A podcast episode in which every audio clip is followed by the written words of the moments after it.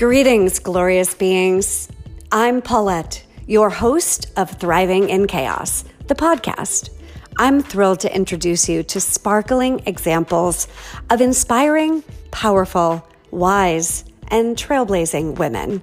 I've curated experts in their fields to help us all listen, learn, and grow towards all the possibilities of living your best life. As a certified divorce coach, I regularly witness a range of deep emotions.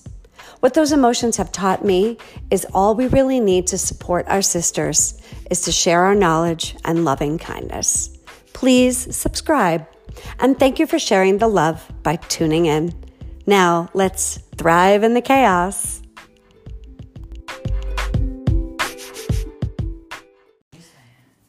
Good afternoon, everyone out there in podcast land. I am Paulette Gloria Harwood. This is my podcast, and welcome to the show. So, most of you know that I have moved to Georgia. I know that sounds really weird, right? What's a Boston girl doing in, in the South? But I have a guest today that will not only prove to you that I have moved to Georgia, not only by her hospitality, but her charming accent, Miss Mrs. Lori Rourk. Hi. She didn't quite work it as well, but you'll get to it. Hi, y'all. Oh, there she goes. Anyway, oh, see, isn't that the best? Um, we met uh, when we were walking, Walking our dogs. dogs, right? Yeah. So my dog was going to kill your dog. Or No, she was just sniffing around, and you were looking at some houses, and Stephen and the dog were walking, and Rosie and I were walking, and they locked eyes and, you know, sort of sniffing as dogs do. I think Lori's being a little bit polite because Lulu is a bitch. Let's just face it.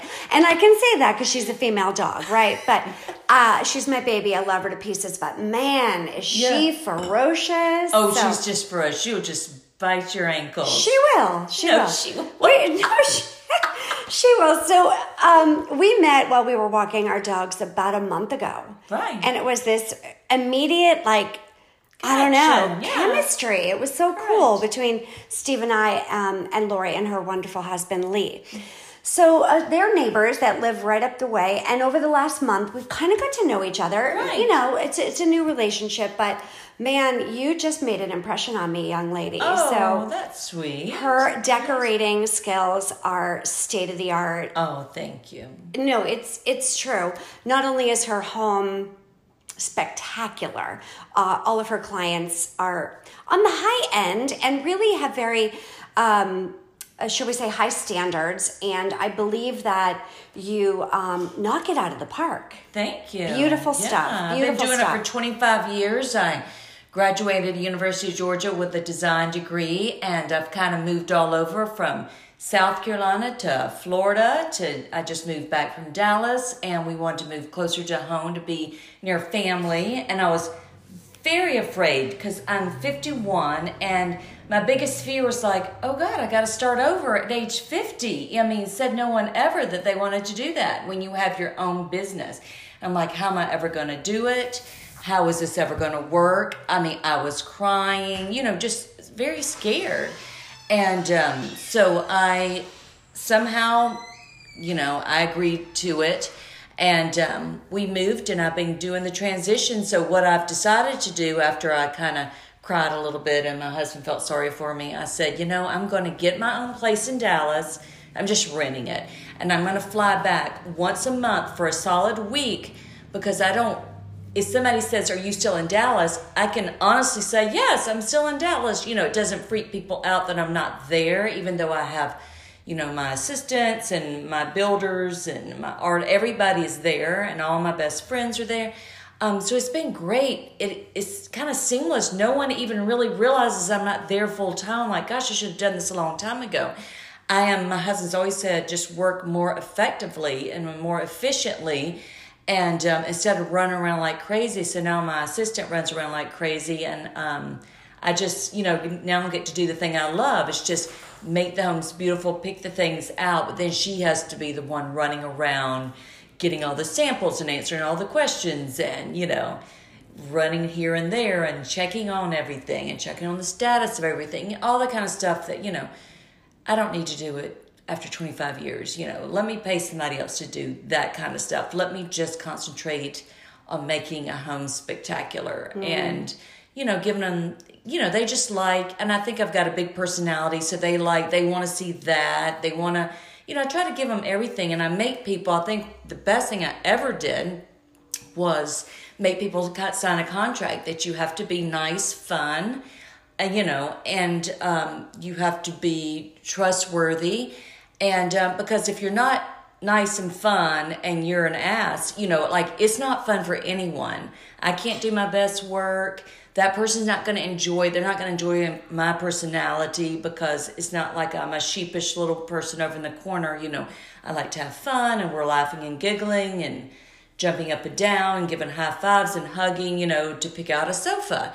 So if some people don't like that, then I'm probably not the person for them. So I just, you know, that's why it's always important to have a consult to make sure, because I'm not the typical designer, like stuffy, arrogant, you know, designer. Mm-hmm. You know, I may mm-hmm. look the part, but I'm not personality, not that part. Absolutely. No, you so, are definitely yeah. not that part. No. So for 25 years, yes. you've been an interior designer, mm-hmm. and it's been corporate, residential, all the above, all of the above, all of the above. And yes. How did you venture? From Dallas back and find Serenbe? Was this an accident? How did you shift from being Dallas to here we are in the middle of God knows nowhere, nowhere in land. Chattahoochee Hills, right? Into this agrihood that is like the blissful land of horses and I don't even know how to describe it unless you've yes. been here. But how did you find it? So interesting. Um, if anyone that knows me knows that I'm like a true city girl. I'm like, I just love it. So when I did decide to finally, it's like, okay, I'll move here. I'm like, you know, our child's in college. We have no restrictions of where we can live. So we're like, we're going to stay in the city. We're just, we're, you know, so we, of course, looked all in the city. Well, who knew that even the smallest little shaker box house cost a million dollars in the city? And we're like, okay, no. Um, so we kept looking and looking like there has to be some little i could just see like a little cute like bungalow i was to redo. I didn't even care of course like, you were. You were to redo it. I was to redo it. I didn't care what it looked like but you literally can't seriously can't find anything for under six to seven hundred thousand dollars not even a tear down so i was like oh gosh. But we did have um you know, a place in the city right on Peachtree Street, um, and I redid it, and my daughter will move into it when she graduates, and it's beautiful. You know, the white hardwood floors I painted, I gutted it. It's, it's very French and beautiful, and I love it. And you can walk to any restaurant, bar, and it's great. And so we're real happy there. I was like, well, this is great. We can do this for a couple months until my car started getting broken into, my tires got punctured. Um, there was, and we live in the nicest area in Atlanta. It's called Buckhead. And so that's like the Beverly Hills of California, you know, like the Shishi part. Right. It's the and upscale It's the part upscale part. Right, so yeah. I'm like, what the heck is happening here? Right. So then, of course, if something like that starts happening, all of a sudden I'm super guarded then. Mm. Now I'm not walking you know, like we were walking every night, you know, just I just felt so safe, you know, because mm, right. we then all of a sudden these things start happening. And one night, one day we were having coffee in the morning and I we ran out of sugar, so there's a Panera literally right behind us. So Lee went over there to grab some um, some sugar and came back. And in that one second that he was gone, there was a shooting at the store right beside him. Like somebody shot out the windows trying to yeah, at ten o'clock in the morning.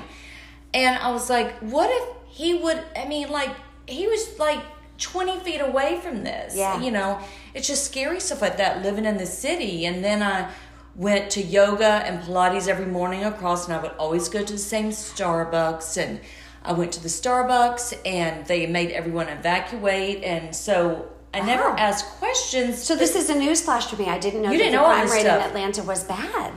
but I mean, I guess a lot of cities in the U.S. Right. is bad. We just don't hear about yeah, it. Yeah, it's crazy. Yeah. So I um, one day I went back through there. I'm like, you know, why do we all have to be evacuated the other day? And she goes, oh, we had a bomb threat.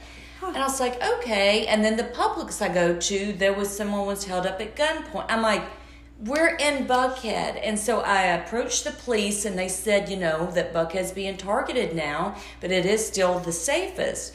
So of course I call my daughter, I'm like, You're not moving here, you're not, we're selling it or whatever. And um, you know, just our 21 year old moving into this environment, but you know, I can't I'm not going to tell somebody what their life is going to be or not. She can choose to. She's like, no, mom. Right. She's a big girl. She's a big girl. Yeah. So, but you know, it's just different than what I remember. I've lived in Atlanta before, and I guess just living in the heart of the city is dangerous. And you and did you feel that way in Dallas?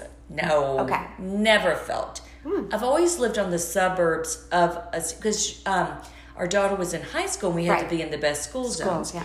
And um, so, so, here you go from the suburbs of Dallas, but to the inner city of Atlanta. Correct. Got it. For sure.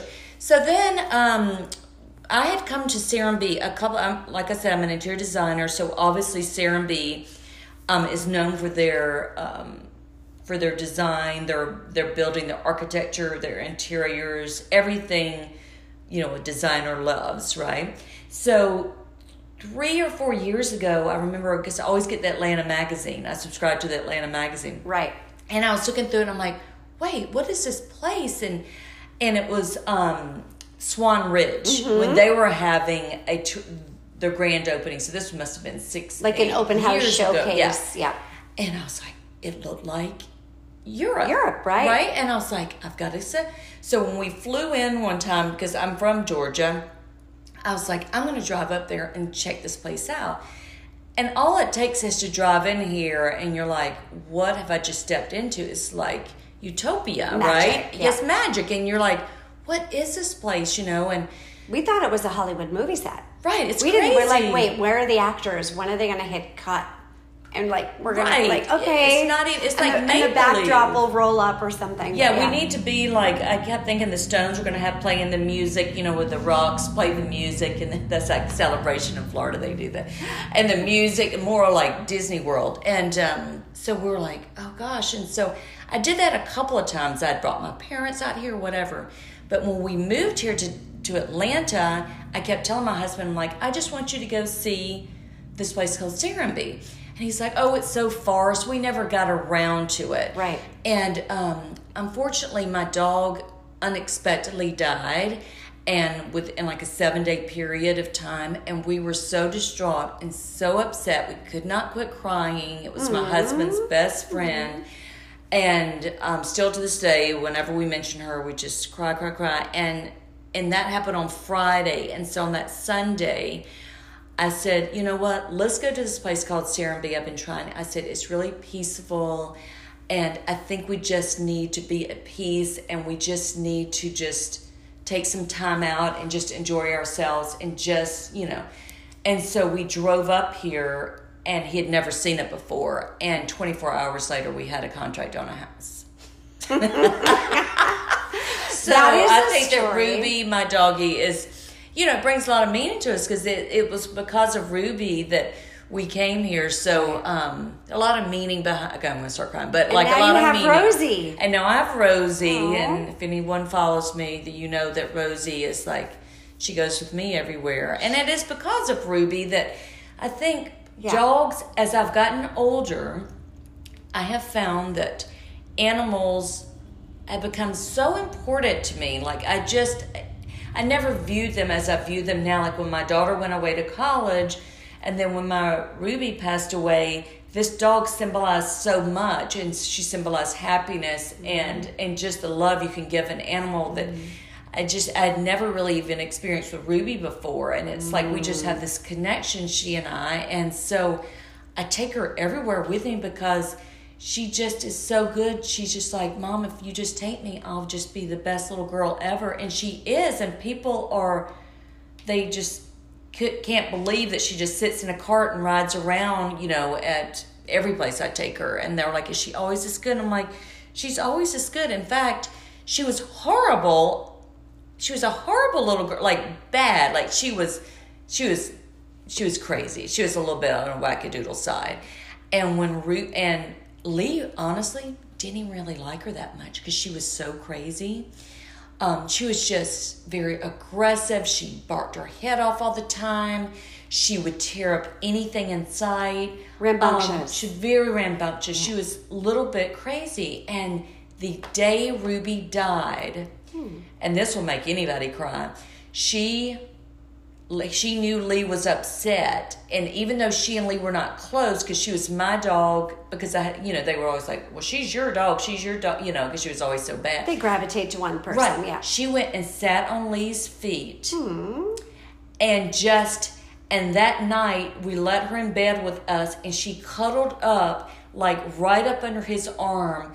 And her complete personality changed overnight because she knew that we needed that. Mm. And she, her personality has never gone back. She's now this sweetest angel and Lee is so smitten with her, just like I am. But she just changed like within a twenty four hour period of time. I found that to be so interesting. Uh, well, I, I, a dog. I find the beautiful thing about animals is the unconditional love. Oh, Unconditional everything, right? Mm. I know they can be a little bit fresh at times and, you know, aren't all children. Right. And in many ways, they kind of are like Right. children.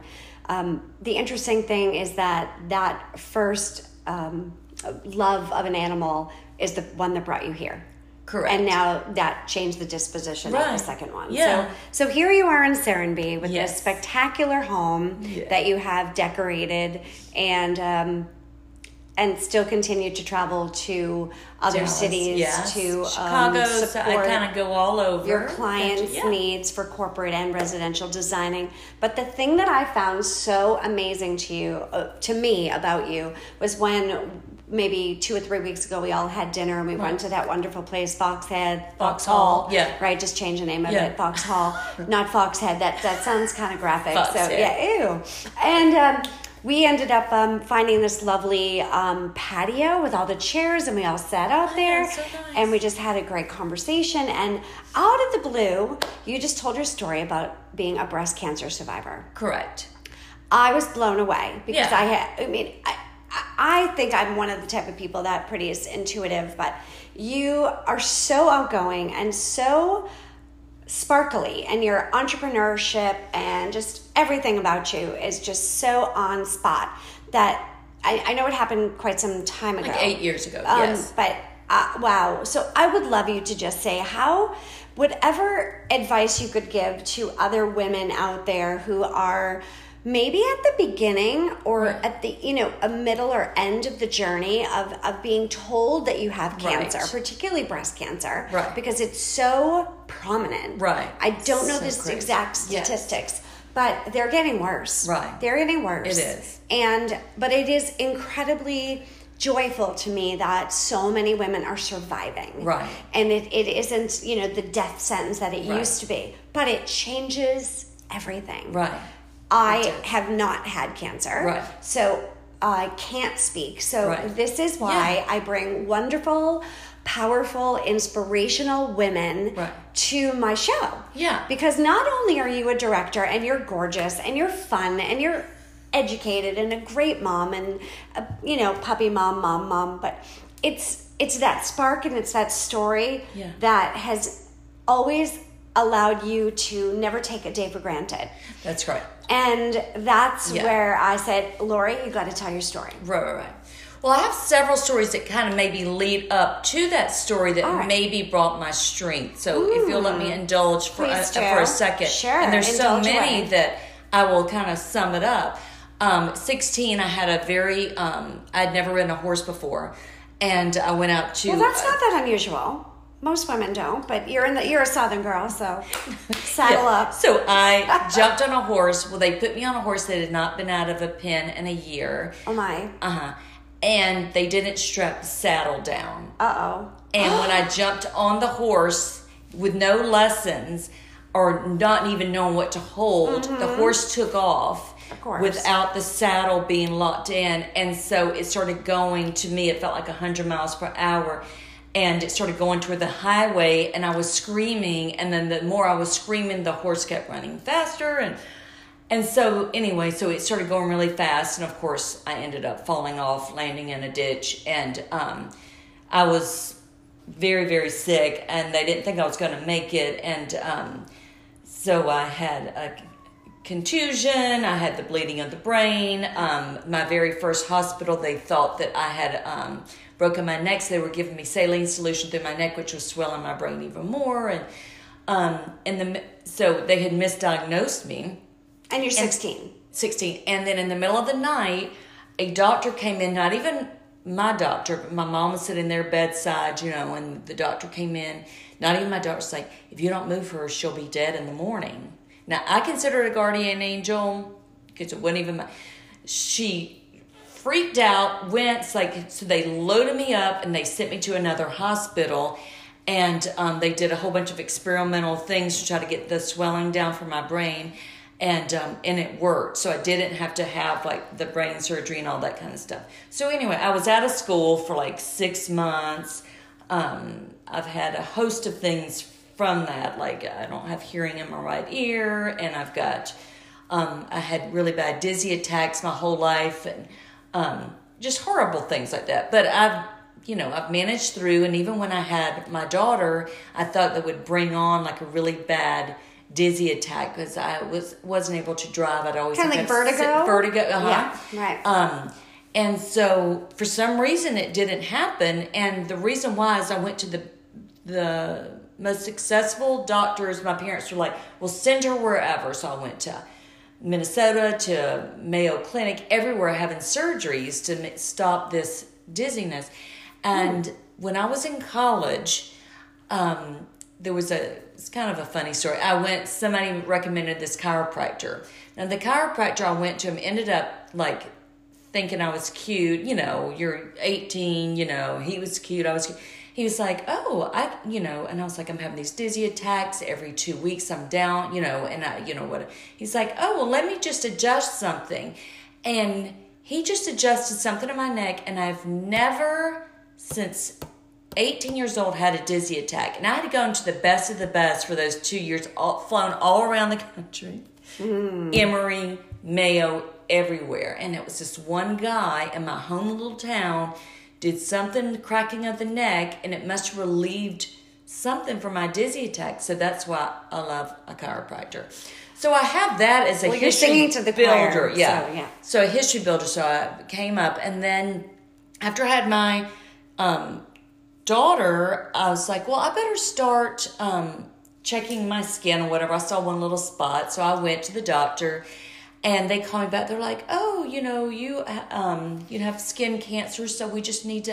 And I was like, excuse me, and they were like, but they didn't have that urgency um, behind the message, whatever. So I was like, oh, so I called my parents. I'm like, yeah, they said that I had, um, you know, skin cancer, but whatever. And they're like, um, you know, so I had to have can, I had to have surgery. So I've had like four or five since. So I was like, well, that certainly sucks because now I can't get out in the sun and do all the things that you used to do. So I've had to, you know, change all that. So, which brings me, so there's been a buildup of kind of things that's happened. so Building when- a bit of resilience. yeah, the resilient. You know, I'm just going with the flow. You know, Right. keep plugging along. Um, I went for my just normal checkup. You know, for my uh, mammogram, and um, I went in and they said, um, you know, will you go into, you know, you just go into this room and you have your regular mammogram, and they said, you know, if there's any questions, you, you know, if not, you can just leave or whatever. So I went in just normal um, they came and they're like, "Hey, can, do you mind going to the next room? We just need to check something else." So I go to the next room, and they're like, "Well, let me check this and check this, and if, you know, if, if the doctor says everything's fine, you can go. If not, the doctor will be in." All of a sudden, the doctor came in, and I was like, it just kind of started like spiraling, and I'm like, "Oh, okay." And they're like, "Yeah, we need to do a biopsy," and you know, it was I was in my tennis skirt. I had just been out working out. You know, I wasn't even mentally preparing for Right. this news. You know, I was like, okay, Totally caught you off guard. totally caught me off guard. So I just kind of left there, kind of numb, like, what is happening right now? So uh, of course I called my husband first, and then secondly I called our best guy friend, that's an oncology um, guy, one of the top in Baylor. Unfortunately, he's passed away now, but um, I called him. He's like, grab all your papers and come to me. And so I went back in and grabbed all the work, went to him, and he's like, okay, I'm gonna I'm gonna send you to the best of the best of everyone because he's in that world. Right. And so from that point on, I went in, I met with the person, I had uh, the biopsy, I left once again, workout clothes because didn't even bring anyone with me because I just assumed everything would All be is well, fine, yeah. all is well, not a big deal. Um, walked in by myself, and the doctor is usually um, pretty reserved and not like a girly girl and not complimentary, not like that type of person. So when she came in and she started complimenting me, like, "Oh, Laura, you look so pretty today. How are you?" Really, she was turning on the Mm, sweetness character. factor. I was like, "This is odd." And she goes, "Where's your husband?" And I went, "Oh, he's not here. He's working." She goes, "Well, do you wanna um do you wanna get him to come on over?" And I went, "Oh God." And I just, I was like, do I need to have him to come over? And she's like, well, yeah. And I was like, okay. She goes, I'll step out of the room. And so I called him and I just burst out crying. Of course you like, did, yeah. Well, if, uh, if they want my husband Right. to come Right. to talk to me or whatever. And so he came. And of course, you know, and you're waiting because you're just did, waiting, He doesn't you know, just and I'm like, from what the sky. the heck is going on? And they just said they had found like three different things and on my left breast and that they weren't comfortable with and um and all this kind of stuff. And I was like, oh gosh, um, what does all this mean? And and so we went home to discuss it. And so she met with like, mm, I think there was like a team of 10 doctors. They meet with a lot of people to talk about your different stories. Right. And they said, you know, and all this went super fast from this point on. And I'm the kind of my grandmother died at 53 of the same exact thing, and she, and it went into her bones, and it was a horrible thing. And it was right where, right in the same breast where hers started, and it was all the thing. And they called and said, you know, like a week later, like, um, well, we could go in and do, you know, just um, take the, the tissue out. What is that called? Lumpectomy? A lumpectomy, yeah.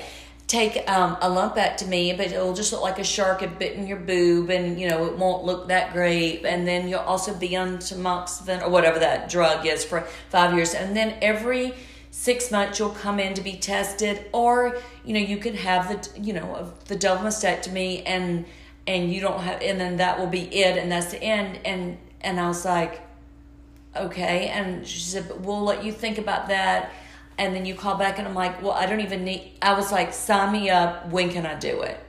I mean, it didn't even take me one second. Like, to have all that and the fear, because I'm a worrier, the fear of that and knowing that it's always that chance, or getting a double mastectomy and um, not having to go through chemo, radiation, anything, just get it done cut them off, you know, and like, I was like, I don't need to think. That's what I want to do.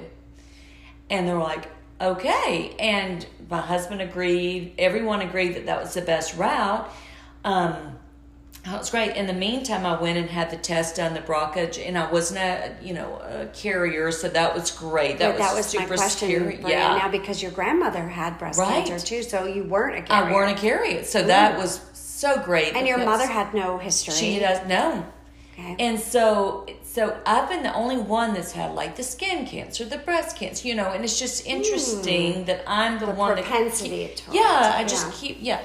And um, so at that point, once I decided about the double mastectomy and not going through chemo and radiation, and just going ahead and taking that step um, to kind of alleviate any issues Fear. that and Right. fear because I know me. Um, I was very, and this is when it turned. I was very at peace with that decision, and people Well, were you say that so nonchalantly, but I, I sitting here, you know, and knowing you the way I do, I, I 100% believe you. Yeah. Just seeing the, the, the way you're t- sharing your story. For some reason, everyone, like, anyone kept- was twisting your arm. No, and everyone kept calling me like preachers, like different people were like, "Can you talk to so and so because you're so at peace with this whole thing?" And where are you getting this strength from? Yeah, and I was like, I don't know. A peace came over me like it was the weirdest thing, and like people were like, "You seem so okay with it all," and as a little joke to myself, I'm like, hey, I'm just I'm getting a free boob job. Hey. so I just kept saying, I'm getting a free boob job. So I kept thinking like, hey, my boob's are starting to sag anyway. I'm getting a free boot, you know. And so Oh, I just kind of of twist. I kind of just twisted. I'm like, hey. And so the day came, and everyone was super supportive, of course. And um, you know, of course, then my mom started being weird at the very end, saying like, "Well, you know, you're never gonna be able to because you you lose all feeling in your breast, Right. And you know, you know, sexually, you won't be able." And I'm like, "I'm okay with it. I've had people to touch my boobs my whole life. I'm I'm over it. You know, I can if move on from that." Living or sensitivity. Sensi- I'm hmm, like, hmm, Let me think on that one. And so that Yeah, one kind I of pissed me off. I'm like, really? But I could you know, understand. 24 hours before you're now going to bring that up that a sexual response is more important than the fear behind breast cancer. I'm like, right. I- Yeah. you know, but everyone goes through different Sure. things. But to me, I was like, no, you know, Right. that is not. Not the issue. That's not the issue. You know, I'm I'm good with that. So for you, it was the comfort of the 100% guarantee. Right. If you well, want I to think it. it's Not that we ever have Yeah, one percent or whatever. Yeah. point, point, Right. whatever. Uh, but let's just call it 100, even though it's Yeah. not. That felt more, hmm, can, like life affirming Right. than taking a chance. Right. Yeah, I But just that's, was, you I have was to okay admit, with it. not everybody would make that same decision. Correct.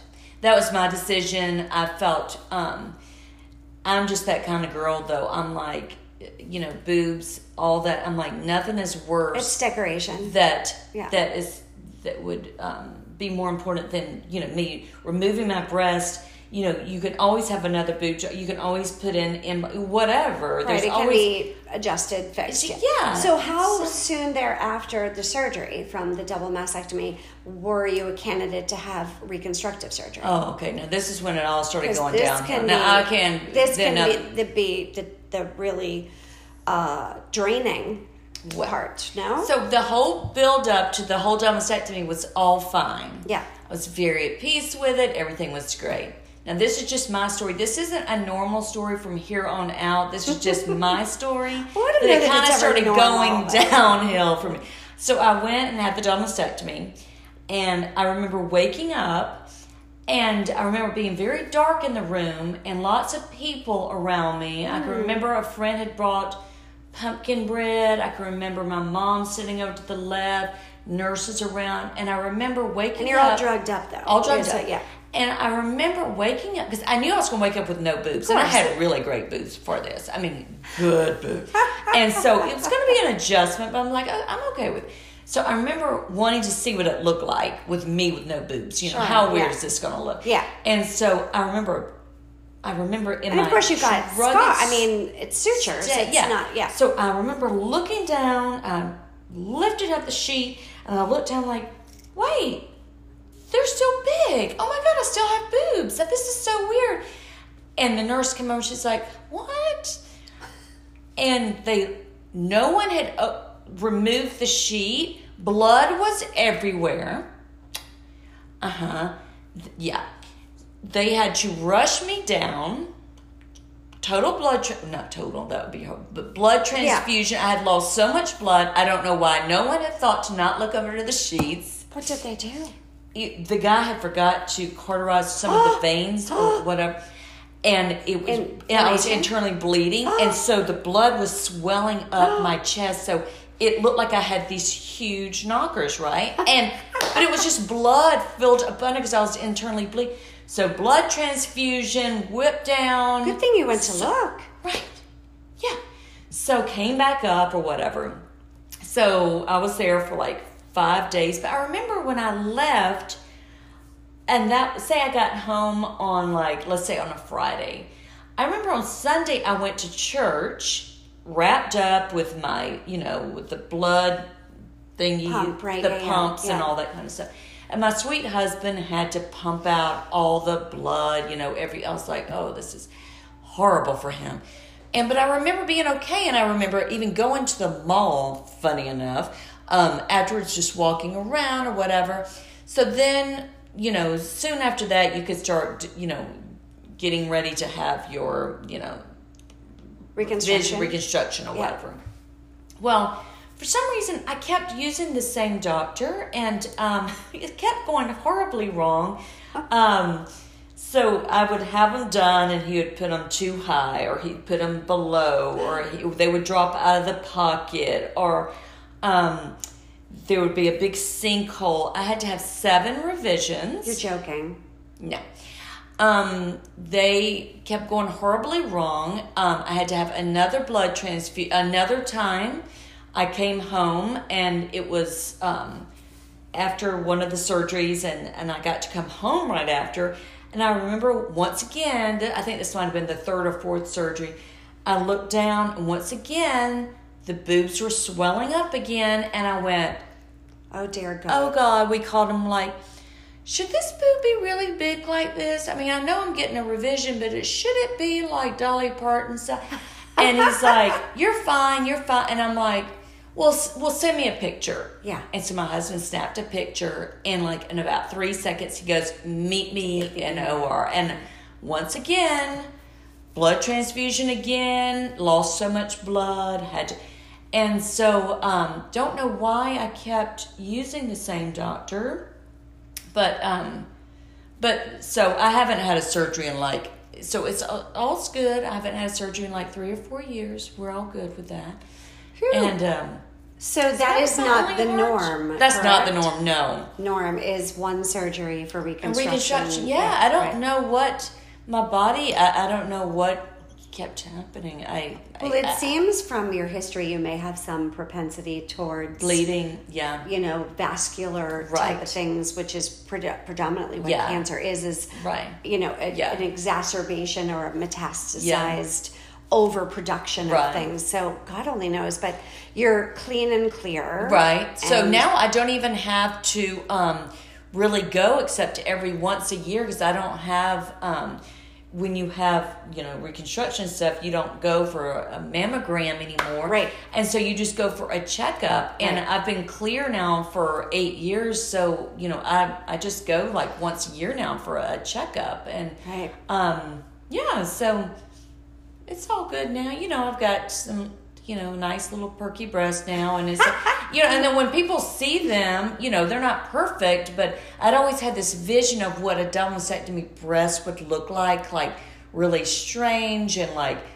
Because I remember when Angelina Jolie had it, and I was thinking, "Oh, I wonder what her breast." You know, I, I remember thinking that. Well, that became And, very um, dominant in the news. With Correct. Them. Why would a woman who doesn't to do- have breast cancer Right. go for that extreme? Right, right. You know, and obviously you did have breast did, cancer, so it's different. But Right, right. similar in this situation that But it was a decision you made right away. But interesting enough, after my surgery, when they came back out, they're like, "We have great news," and this is fabulous news. And I'm not saying that I wanted to have like stage three or four.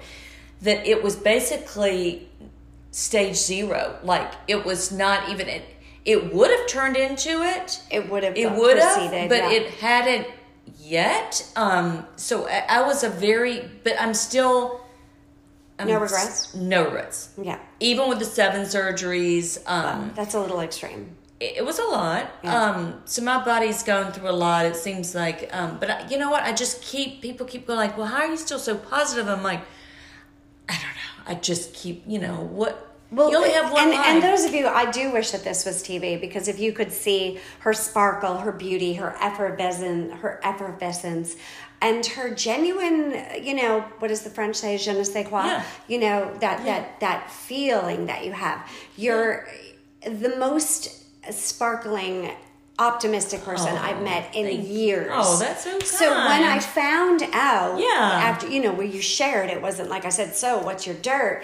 It, it was we just were chatting. Yeah. It was like really, like you're going to tell me that story, and um, between the decorating and the moving and all of it, I just knew that you had this bright light. But to all of you out there, you know, there's really nothing that you can't get through. And I really feel that there's a reason we met. But Right. so, what advice would you give to a woman out there that maybe is just told today that she has breast cancer? you've got everyone always says this but positivity truly can mean the difference between life and death you you have to make it up in your mind that it's mm-hmm. going to be a positive experience and prayer and prayer chains. My my uncle um, had um, skin cancer and it was all in his lungs and everything. And we all came together and prayed and the positivity or whatever. Is and they he was only given like six months to live. That was seven years ago. Um crazy. They can't even find it now. It's just crazy stuff. So the power of prayer the power of positivity if you're like woe is me and you're just depressed all the time that i feel feeds into it Negativity. that's negativity Yeah. feeds into everything. So, um, of course, I'm not positive all the time. Um, you know, I'm sure everyone's got, you know, but I try to be. I try to wake up every morning and you choose the life you want. And Hmm. I'm like, uh, you know, and you always have to, you're only given one life. So you choose what you want to do with it. Right. And I always thought when I turn, when I turn, funny story, when I turned 50, my whole life I'd ramped up to turning 50. I was like, oh gosh, I'm going to be doomed when I turn 50. oh my God, I'm going to be so old. What am I going to do? And I just thought I was really going to freak out over it. Yeah. And when I turned 50, it, just like when I got the breast cancer news, something switched into me and a, mm. another powerful presence came over me. And I'm like, you know what? This is awesome you know, I'm feeling good. I've got this great job. I've got this amazing husband. I got an amazing daughter. I'm living around my family now. I've got great friends. Why wouldn't I be joyous of this occasion? I've had 50 amazing years. And um, so now I just, I'm just living my best life. and it shows. Thank you. Well, we uh, really would love anyone out there to be able to find you if they feel that they need a little inspiration or a pep talk or anything. What is the best way or easiest way for somebody who maybe just gets this news and needs a little bit of a, you know, I don't know, support or maybe a referral or something? What's the easiest way for them to find you or get a hold of Um, you? Just you know, you can Google me, Lori L O R I Rourk R O U R K Interiors, and that will have my contact number, my Yep. E- everything. And you'll also get to see her really Oh, pretty word. decorated. Yes. So that's the best way to, re- you know, you can always, yeah. Great. I appreciate Well, we're me. about to go to an art gallery opening Yes. and go have dinner tonight. So thank you, my dear. Thank you for having me. You're me. the best. Oh. All right, you guys, keep thriving in the chaos because if you aren't inspired by her story, then something's wrong with you. So we will see you next week.